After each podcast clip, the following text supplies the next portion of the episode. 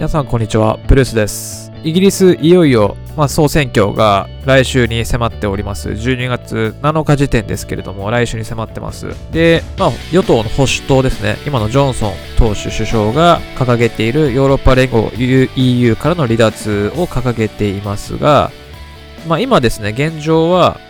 選挙で言うと保守党と言われる今のジョンソン大統領、ジョンソン首相が優勢だという風な報道がなされています。で、最大野党である労働党っていうのはですね、まあ、EU から離脱は反対していて、支持層は主に若者などを中心に取りく取り込んでいるんですけれども、まあ、激しい戦い、争いになっているという状況です。開票は、総選挙は来月、あ、12月12日ですね、投票日を迎えます。もうほんと直近です。で、各政党からは EU の離脱どうすんのっていうところが最大の争点になっています。最新の世論調査ではですね、保守党の支持層が、支持率が42%、野党が33%、保守党が優勢を維持しています。まあ、公開討論も行われたそうなんですけど、この際もジョンソン首相の方が良かったと答えた人が多かったみたいですね。まあ、ただ実際選挙されたらどうなのかなっていうのはちょっと気になります。まあ、いろいろとなんか情報を探っていると、やはり保守党、その EU 離脱を求めている人たちはやっぱり比較的、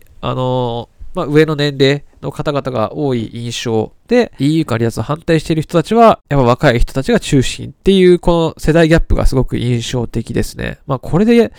その若者を無視してというか、まあ、何をもって彼ら離脱したいのか、何をもって彼らは離脱したくないのかっていうところをしっかりと、裏付けというのをしっかり見見込んだ上でですけど、これは今の香港とか、えー台湾の、まあ、選挙とちょっとなんかまた近いのかななんて思ってきてるんですよね。若い人たち対総政府みたいな、ちょっと、ちょっと構図としては、あの、かなりざっくりしてますけど。ですので、これもまあ12日どうなるのかっていうのはすごく非常に興味深く見ているところです。まあですので、こちらはすごく興味はあるというか、まあいろいろとブリクジットのメリット、デメリット。で、そうじゃない場合、ブリクジットしなかった場合の、えーやり方とか、今の現状からどういうふうにもあの改善していくのかっていうところもですね、しっかりと見据えた、えー野党と与党の、まあ本当選挙近づいてるんでね、どっちに転ぶのかっていうところはしっかりと見ていきて、まあまたちょっと12日の開票した後とかにですね、